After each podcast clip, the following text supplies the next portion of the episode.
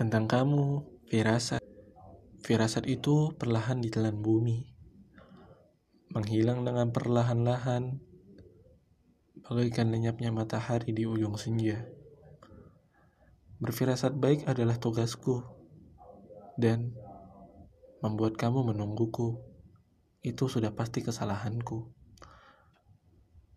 Namun, semua firasat baikku sirna karena sebab undangan pernikahan di status WhatsAppmu yang mulai saat itu membuat aku takut pada sebuah pernyataan bahwa kamu adalah yang terbaik buat aku.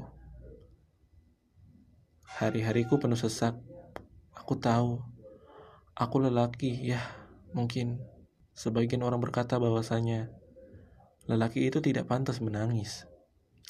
Ya, memang mataku saat itu tidak menangis. Tapi hatiku berkata bahwa menangislah. Karena dia memang pantas untuk kau tangiskan. Dan bahwasanya dia adalah wanita yang pantas kau perjuangkan. Dan memang kenyataannya Tuhan telah memasangkan dirimu dengan lelaki lain.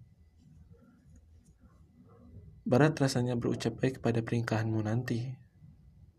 Karena hatiku tahu mengikhlaskanmu pada orang lain adalah salah satu keinginan yang tidak ada di dalam daftar hidupku nanti. Dan pada detik ini aku ucapkan selamat untuk pernikahanmu nanti. Semoga bahagia dengan lelaki pilihanmu.